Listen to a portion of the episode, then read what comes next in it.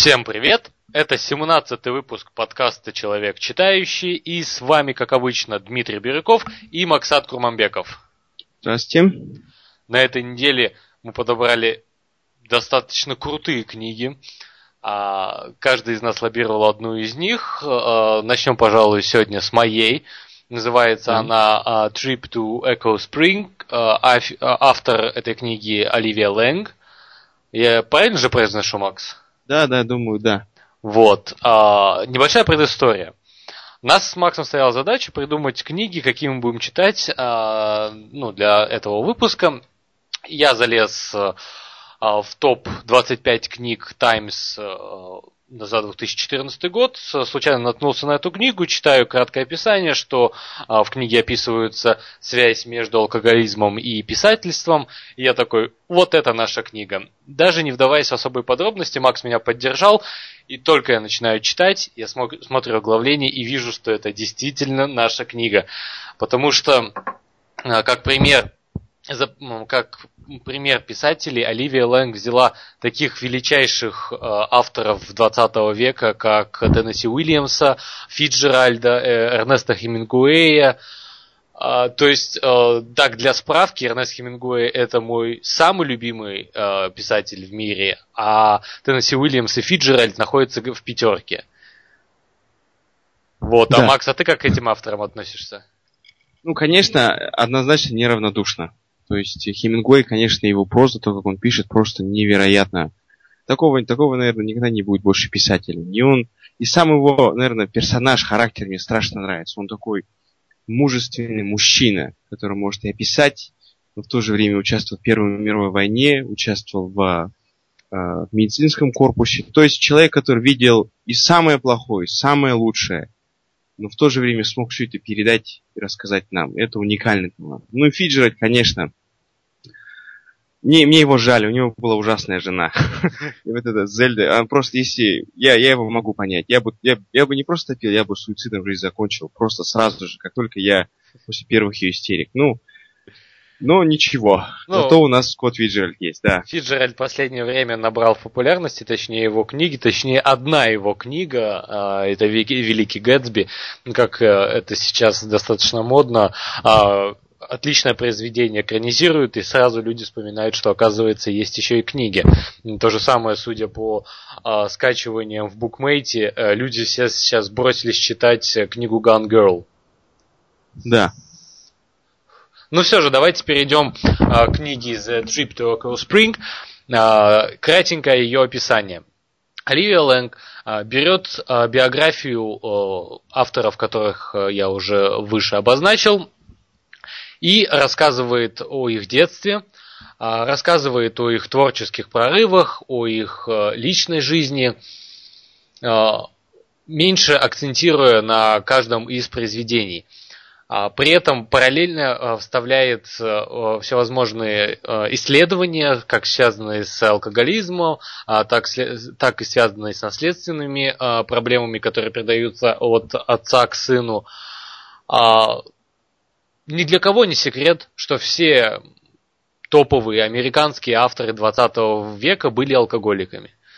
Как-то так получилось, что ну, ни один из них не был нормальным человеком с устойчивой психикой. А, Это а, просто взять в диссонанс того же, к примеру, Льва Николаевича Толстого, который был здоровый мужик и прожил хреновых много лет. Да, абсолютно. Конечно, свежий воздух, поместье, ну, слов нет. Да.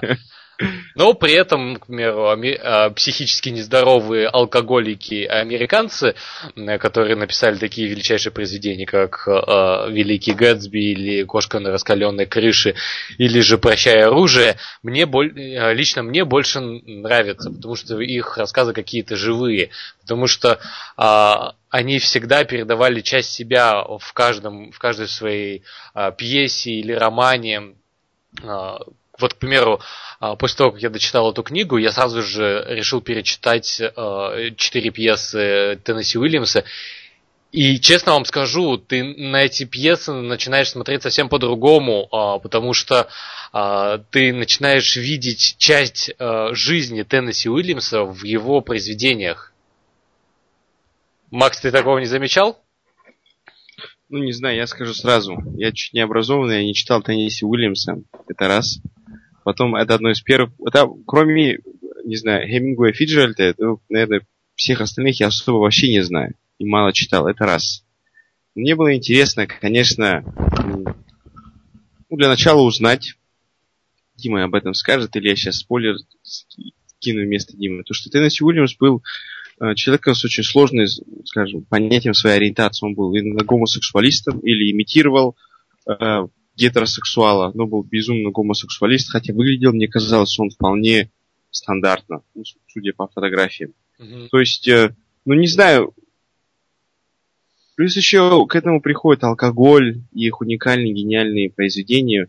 Очень сложно сказать, конечно, как бы написали они все это без алкоголя, но книжка реально мне понравилась. Особенно вот, наверное, Хемингуэя, как он описывал, что после определенных вещей, которые он видел в своей жизни, ну, безумных конфликтов, война, Первая мировая война, безумно. Самая, одна из, ну, первый такой человеческий конфликт, конфликт, где просто невероятные жертвы были людей. Ее, как он засыпал, только при помощи того, что он а, медитировал в голове, представлял, как он а, охотится на... Не охотится, а рыбачит по озере Мичиган. То есть безумный человек. Это для меня было открытием. Потом открытием то, что он говорил,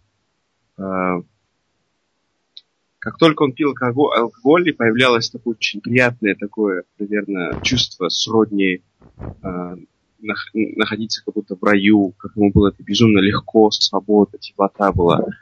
А на самом деле, вот Оливия Лейн ну, пишет такие вещи, которые Хемингуэй сам себе говорил, из переписки между Фиджеральдом и Хемингуэем, а потом сразу же надает технический анализ этих вещей. И она говорит, что оказывается, ну для меня это было новые вещи, а, алкоголь просто меняет а, определенный состав, химический состав вашей, ну, скажем, вещей, которые передают нейротрансмиттеры, и, соответственно, как только появляется алкоголь, ваш организм такой слегка спокойный, мягкий становится такой, как будто вы слегка засыпаете. Ну, вы все, все это испытывали. А, но когда вы постоянно это испытываете, ваш организм начинает это, к этому привыкать.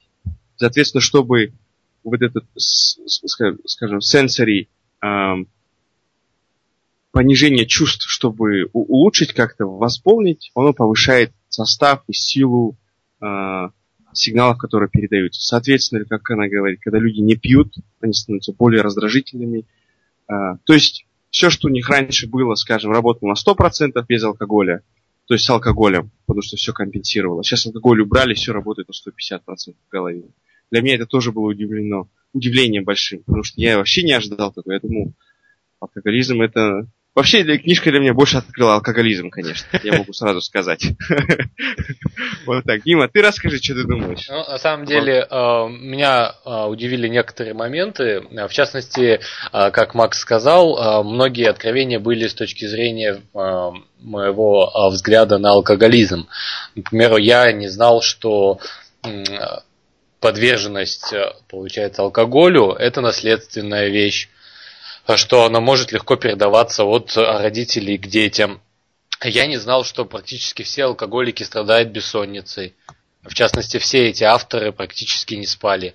Но единственное, что Хемингуэй как-то справлялся благодаря э, медитациям, благодаря спорту, он занимался боксом, э, благодаря большому количеству путешествий, ему удавалось э, приводить свой организм более-менее в норму но э, в его защиту можно сказать, что из всех этих авторов он начал пить позже всех, потому что у него было достаточно счастливое детство, э, в котором не было никаких проблем, у него были э, достаточно адекватные жены, у него были дети, хорошая работа.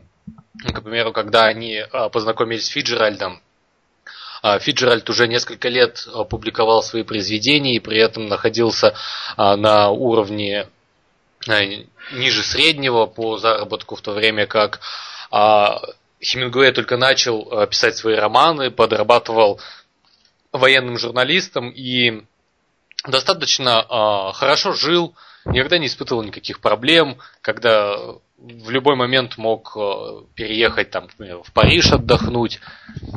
Вот, поэтому э, алкоголизм Хемингуэя, ну это уже многие знают, был связан с тем, что этот человек прошел три войны, э, пережил несколько автокатастроф, э, плюс э, у него, получается, умирали дети.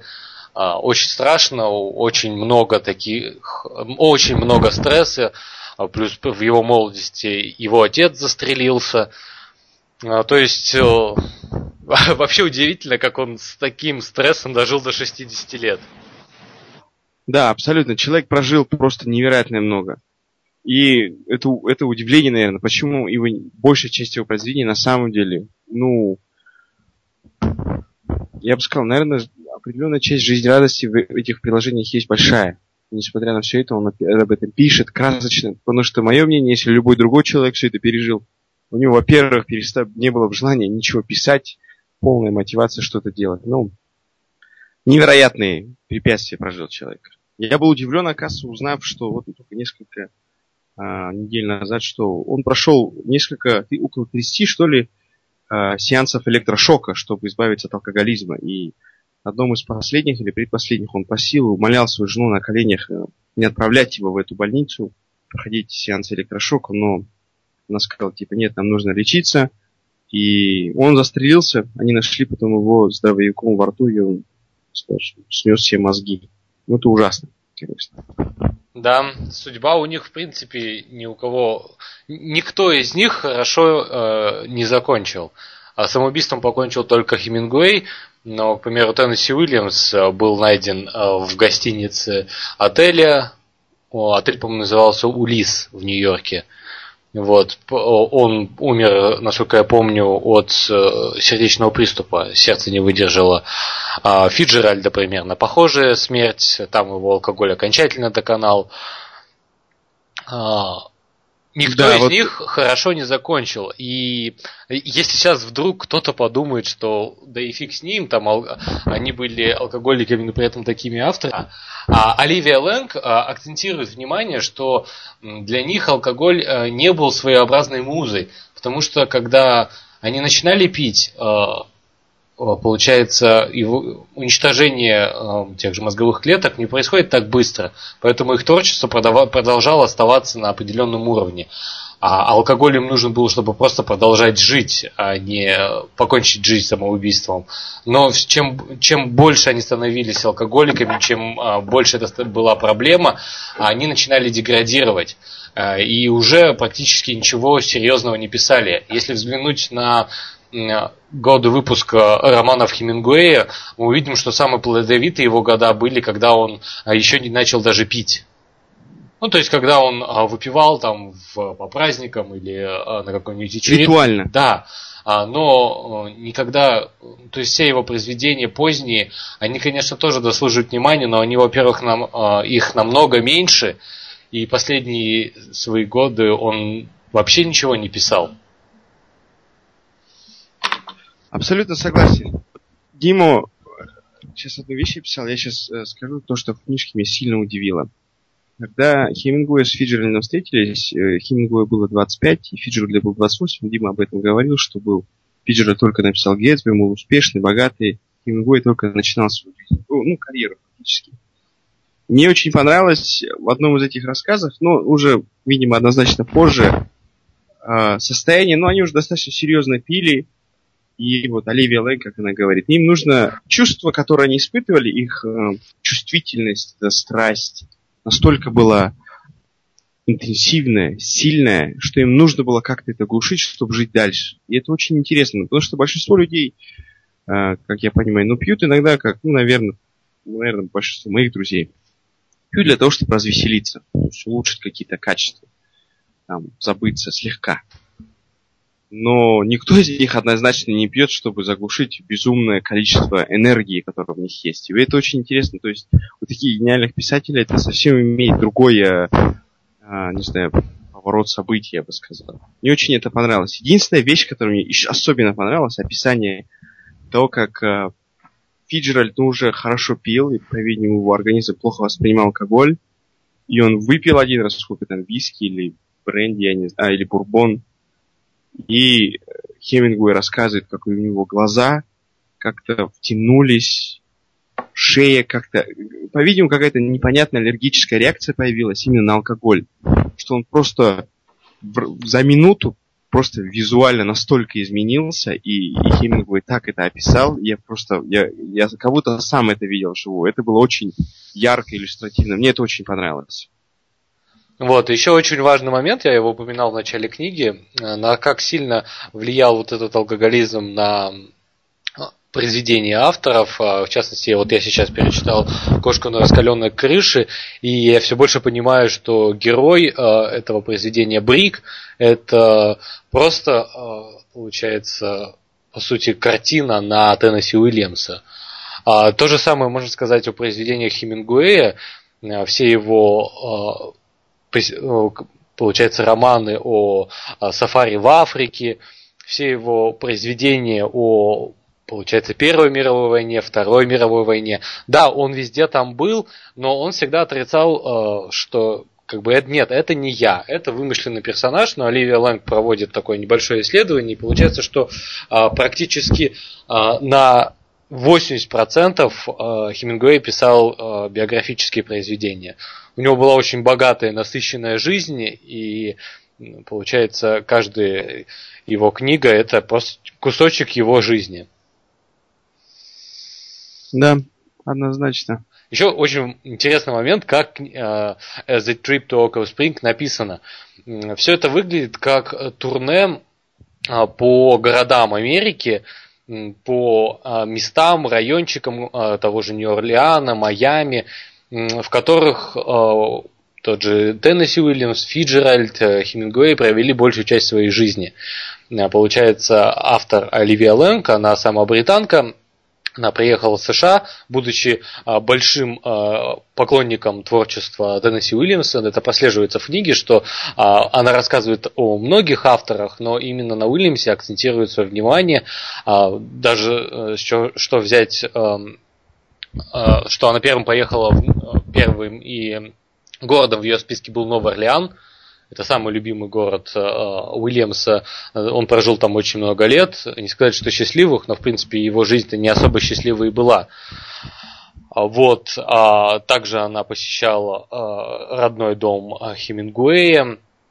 И вот очень интересно было получается, следить за ее а она была таким экскурсоводом по Новому Орлеану, а, по тому, как, э, если вы фанат этого автора, куда вам стоит поехать, на какие выставки заглянуть. Э, к примеру, старый дом Теннесси Уильямса, один из последних его домов, где он жил. Сейчас это музей, посвященный этому автору. Вот. Также интересный момент, в самом начале книги она, будучи в Нью-Йорке, э, берет э, билет на э, поезд до Нового Орлеана. Для справки, все это происходит в 2012 году.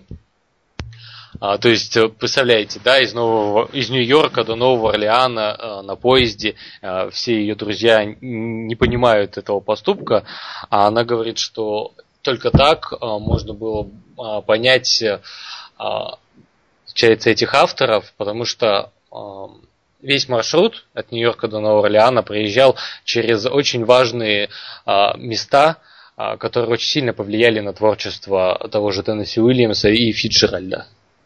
Да, и она сказала, что вот эта поездка была 30 часов, я и она, как я понял, она сказала, что она взяла сиденье в кауч, что означает, что она сидела. Да. То есть она очень крутая женщина, даже, даже судя по этому. Ну, конечно, я думаю, очень важно когда она проходила, вот, вот метод написания не очень сильно понравился. Вначале она рассказывает, что вот определенная часть книги, глава, почему она, скажем, Теннесси правильно, а сейчас Дима мне поправит, она очень сильно, скажем, берет inspiration, вдохновение от Теннесси, рассказывает, почему путешествие очень важно, и даже его цитирует, и рассказывает, почему вот именно нужно путешествовать от, от разных мест другого, чтобы понять э, наверное, вдохновение, музу этих э, писателей.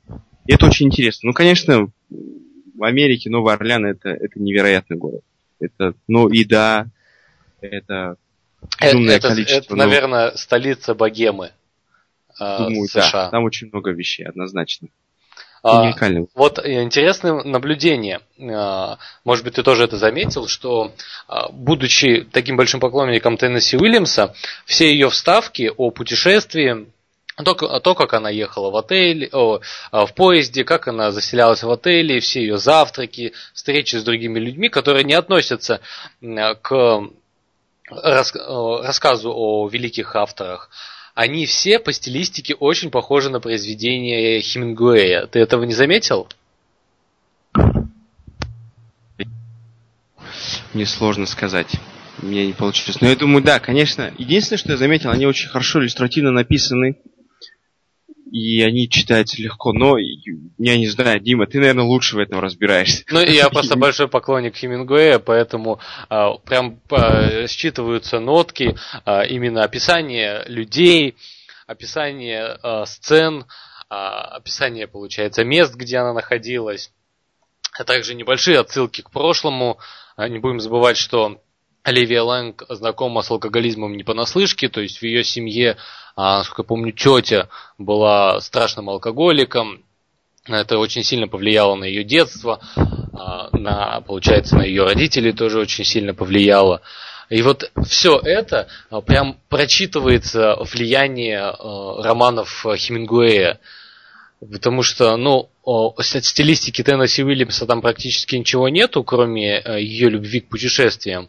А, От Фиджеральда, а, ну, возможно, я не так хорошо знаком с этим автором, я читал всего три его произведения, а, но все же я прям увидел почерк Хемингуэя в, в этой книге. Очень интересно. Я думаю, это очень интересно, то, что ты это заметил. Ну да. Не, не часто мы с тобой художественные произведения оцениваем, а получается The Trip to Echo Spring это что-то 50-50. То есть э, Да. вроде это и нон-фикшн, это произведение действительно нон-фикшн, но все вот эти вставки с, авто, э, с Оливией Лэнг, они а, похожи как на такую э, небольшую историю, получается, которая обрамляет рассказ и исследование жизни э, Хемингуэя, Теннесси и э, Фиджеральда. Да. Вот. А у тебя есть еще что добавить по этой книге? Нет, я думаю, книжка однозначно людям стоит прочитать, которые увлекаются. Ну или кого, допустим, видите, да, можно сразу сравнить. Для Димы эта книжка произвела невероятный эффект. Потому что он читал Хемингуэя, он читал Теннесси Уильямса, и он примерно понимает, ему, ему захотелось обратно перечитать, и, соответственно, наверное, он и перечитал Да. все эти вещи, да. У меня появилось, мне появился новый интерес. Как, как же все это написано? То есть, книжка однозначно не оставляет вас равнодушным. Дима, твои мысли? Не, ну меня она равнодушием не оставила с первых же строк, когда я понял, о чем будет книга. А, То, что я начал перечитывать Теннесси Уильямса, как только дочитал A The Trip to Echo Spring, это показатель того, что я был настолько... Я был в полном восторге. Мне очень понравилось. Плюс а, там описывались очень а, такие пикантные моменты, которые а, редко встретишь в биографиях а, автора. Ну, там, к примеру, если тебе нужно что-нибудь почитать о а, Теннесси Уильямсе, а, вряд ли там будет прописано, что ну, как бы у парня были проблемы с ориентацией, он сам не мог понять, кто ему нравится и что ему нужно. Вот. Очень интересно было прочитать, а, тем более, что в биографиях часто не пишут влияние алкоголизма на а, творчество автора. Да, я думаю, правда. Очень просто а, крайне занимательно было посмотреть а, на авторов как на живых людей, то есть э, сейчас мы воспринимаем их как легенды, это э, величайшие, а, получается, писатели 20 века, но вот когда ты на них смотришь э, с самого детства, вот описание, насколько они были жалкими, насколько ам, слабыми действительно персонами были, насколько как алкоголь их ломал, превращал, по сути, в деградантов. К концу своей жизни никто из них уже ничего не писал, а, и а, только они просто пили. Вот, это эм, было, наверное, самое интересное в этой книге, последить за этим. Вот. Ну, раз, Макс, тебе нечего добавить, э, можно перейти к следующей книге. И к следующей книге э, превью тоже сделаю я. Давай. Небольшая предыстория, как вы любите.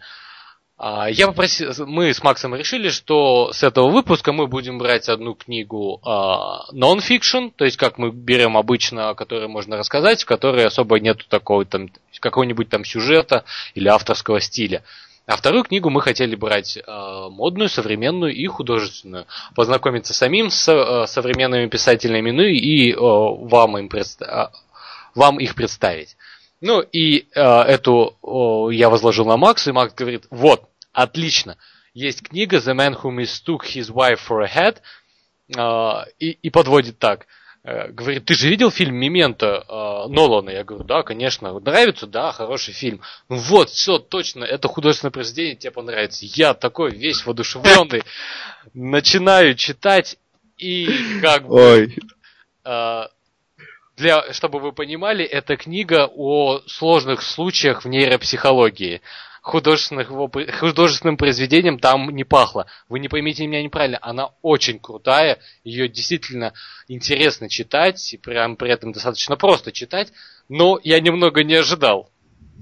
Да, я думаю, я, по-видимому, Диму просто в другую сторону повел, однозначно. Книжка, конечно, интересная. Давай, Дима, доводи мысли, я потом начну рассказывать более о авторе. Я свою мысль, э, пожалуй, закончил. Давай ты ее лоббировал, ты о ней расскажи.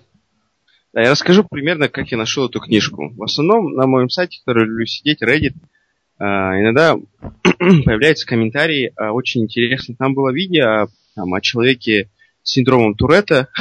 Если вы смотрели South Park, и там Картман постоянно матерится, и он высмеивает синдром Туретта, и как люди его воспринимают. Но на самом деле этот синдром очень интересный тем, что у человека появляется... Не, не обязательно он должен материться, но вот очень сильно у них э, большое количество тиков, движений, дерганий. И это очень интересный синдром просто по восприятию человека.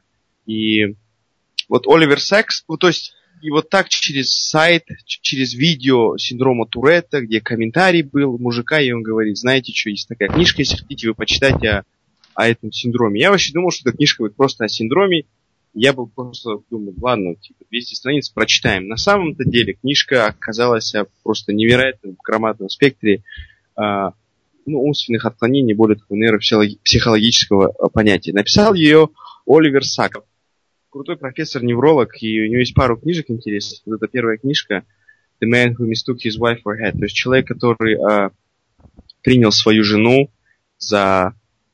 Шляпу. Э, шляпу, да. То есть и очень интересно. Другая книжка его называется Awakenings. Это книжка о том, что по ней сняли известный фильм, где участвуют а, Робин Уильямс и Аль Пачино о том, что есть такая штука, называется летаргический энцефалит. Она очень сильно схожа с сонной болезнью, но именно в определенные очень интересные времена, 1915-1926 год, это была эпидемия этой больницы. О, не больницы, эпидемия этой, а, сейчас я скажу, болезни. Вот. И Оливер Сакс имеет очень мощное, фундаментальное понятие этих вещей – и книжка мне нравится тем, что она разделена на определенные небольшие части, главы. И каждый из этой глав он описывает простых людей с очень непростыми э, медицинскими, скажем, отклонениями. И как на них это влияет сильно. Очень много, если вы читаете на Kindle, на, через Amazon, вы можете включить функцию, где вы можете видеть э, цитаты, которые больше всего, допустим, люди отметили. Вот на Goodreads много людей добавляют такие цитаты, и одна из цитат, которая мне очень нравится, то, что говорится, если мужчина теряет свою ногу или глаз, он знает, что он потерял свою ногу или глаз. Но если мужчина теряет сам себя, то есть в голове восприятие своего себя, он, он не может это знать, он не может даже понять этого. Точно так же в этой книжке очень много вещей. Э, мы даже, я, я не думаю, что эта книжка будет, ну, то, что мы будем сейчас говорить, является спойлером, но очень, очень важные вещи там есть, такие как синдром Туретта, или женщина, которая не могла воспринимать информацию там, определенной частью своего лица. Э, примерно вот так. То есть я уже примерно рассказал, о чем эта книжка. Интересная да. тем, что она очень легко написана. Да, Дима. на самом деле, ну как бы а, я человек прям максимально далекий от нейропсихологии, а, не знаю эти все болезни, ну кроме, наверное, синдрома Туретта. А, вот. И я читал ее на одном дыхании. Вот правда, она коротенькая, я прочитал ее за два вечера неспешного чтения, но она была действительно, э, она написана очень э, подробно и при этом очень просто. То есть не нужно обладать какими-то знаниями, чтобы начать ее читать. Э, Все, в принципе, просто, понятно и интересно. Лично мне очень э, понравился случай.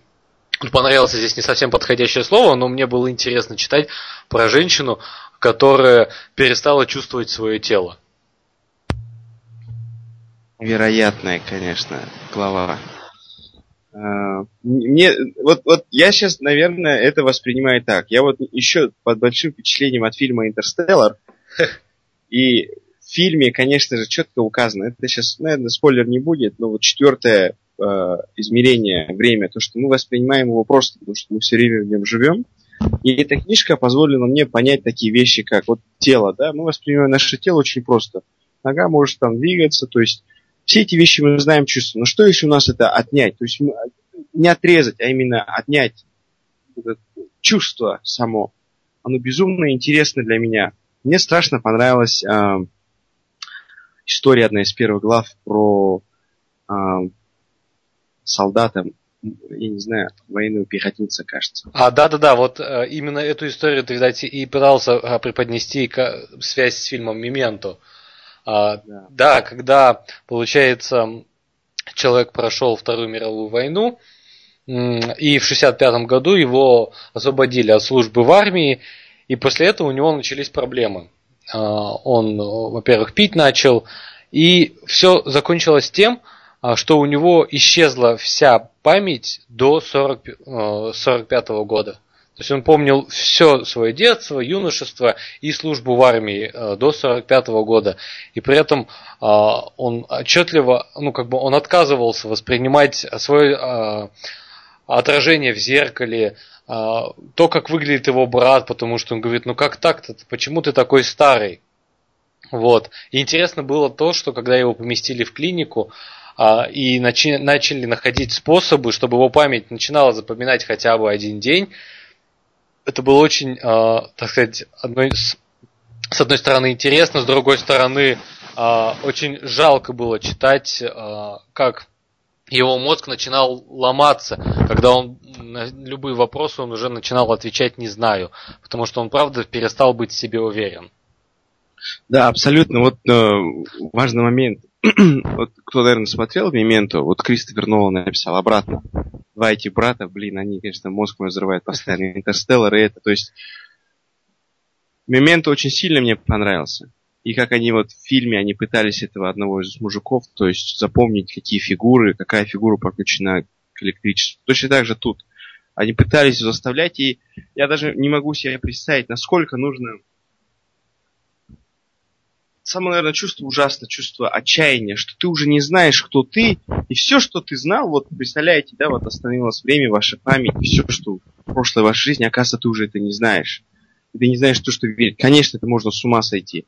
Мне еще очень сильно понравилась э, история, а вот вы знаете, наверное, фантомные боли, что такое. Допустим, человек теряет ногу, руку или отрезает ее, скажем, каким-то насильственным способом, и мозг точно еще как бы он знает, что там нет физической части, это э, тело, но как будто в голове нервы и нейроны чувствуют что-то есть. И там рассказывается, что как люди чувствуют эту ногу или боль иногда появляется, только когда ты ее там э, в голове... То есть мозг настолько интересная штука, настолько сложный, вот я, я не знаю, мое восприятие как чисто программиста, это настолько мощная такая программа, и ее, ее баги могут быть настолько красивыми и интересными, что они просто, ну, увлекательны для меня. Да, ну, а, плюс у фантомных болей а, есть же еще другие ситуации, когда а, вот в книге описываются моменты, к примеру, когда мужчина отрезала палец, но всегда, когда он пил, он, а, как сказать, на подсознании пытался а, подогнуть этот палец, чтобы не ткнуть себя в глаз, поднося э, бокал к лицу. Но есть э, еще ситуации, когда у человека отрезают ногу, но ему кажется, что она болит. Но там, там ничего нету, но нога болит. Да, конечно, вот. это, бешеные случаи. Интересные моменты, э, случаи были, описывающие э, то, как человек э, пытается, ну, получается, часть э, тела человека отторгается от него. Вот момент, э, даже там не один случай, а несколько, когда пациент ночью падает каждый раз с кровати, и его начинают спрашивать, а что, почему ты с кровати-то падаешь? И он говорит, ну, я сплю, и тут я что-то просыпаюсь от того, что кто-то подложил мне мертвую ногу в постель. Я, естественно, да. пытаюсь ее скинуть, ну и, и вместе с ней падаю. Падаю и обращаю внимание, что э, нога при, прикрепилась ко мне. И человек, он просто даже не думает о том, что это его нога. Он думает, что это какая-то чужая мертвая нога, которая к нему прицепилась, и вопрос, а где же тогда твоя нога, всегда вступ... вводит их в ступор. Они просто не могут понять, что вообще происходит. Да, абсолютно, конечно. Некоторые вещи в книжке очень так интересно описаны. А, я не думаю, что эта книжка переведена на русский язык, не сомневаюсь. Нет, русском... она написана в 2014 году, так же как The Trip to Echo Spring. Их, э, скорее всего, переведут, но э, не в ближайший год, как мне кажется. Да, я думаю, да. Книжка в этом плане, да. А... Мы, пожалуй, не будем очень много о ней рассказывать, потому что да, вся, вся суть э, этой книги в таких вот интересных клинических случаях. И если мы сейчас вам их расскажем, вам будет просто неинтересно ее читать. А, приносим свои извинения, что в этом выпуске у нас обе книги на английском, и если кто не читает на английском, а, не сможет ничего а, полезного, получается, вычленить из нашего выпуска. В следующем раз мы исправимся, у нас обе книги будут на русском языке от иностранных авторов, но уже переведены на русский язык. А, и еще у меня есть такое а, предложение к вам, слушатели. Если вы считаете, что мы как бы это офигели совсем и читаем только иностранную литературу, а, игнорируя авторов из СНГ, то предлагаю вам в комментариях под выпуском на подстере или где вы его будете слушать написать нам книги, которые, получается, авторов, которые живут на постсоветском пространстве, которые вы считаете мы должны прочитать, мы их обязательно прочтем и вам о них расскажем. Да, я думаю, нам нужно уже какие-то какой-то фидбэк, потому что книжки мы читаем только по своему выбору. Было бы интересно узнать, что люди другие думают о книжках и как их почитать. Да, вы всегда можете управлять э, нашими выпусками. Вы можете написать, что мы хотим вот такие-то такие книги, чтобы вы читали. Мы устроим что-то вроде голосования. И две э, самые популярные книги, по вашему мнению, мы обязательно прочитаем. Да. Только очень просим, пожалуйста, не Донцову. Потому что если вы проголосуете, нам же придется читать. Ну, пожалейте. Ну, потому что... Нет, я, я хотел пошутить. Потому что Макс уже все прочитал тут. Но я не думаю, что это ее возможно прочитать. То, как она, не знаю, печатает свои романы, вау, это, это просто... Ну, это как, э, наверное, у Виктора Белевина который, ну, ранее его творчество меня всегда а, восхищало, а сейчас человек выдает а, по роману в год, и уже не, скорее не по своему желанию, у него а, конский контракт с создателем Эксмо, благодаря которому да. он должен выдавать по роману в год. Бедный. Да, это вообще какие-то бешеные контракты. Ну ничего. Кушать всем надо. Ну да. А, ну, пожалуй, на этом мы закончим. А, обе эти книги вы можете купить в Амазоне.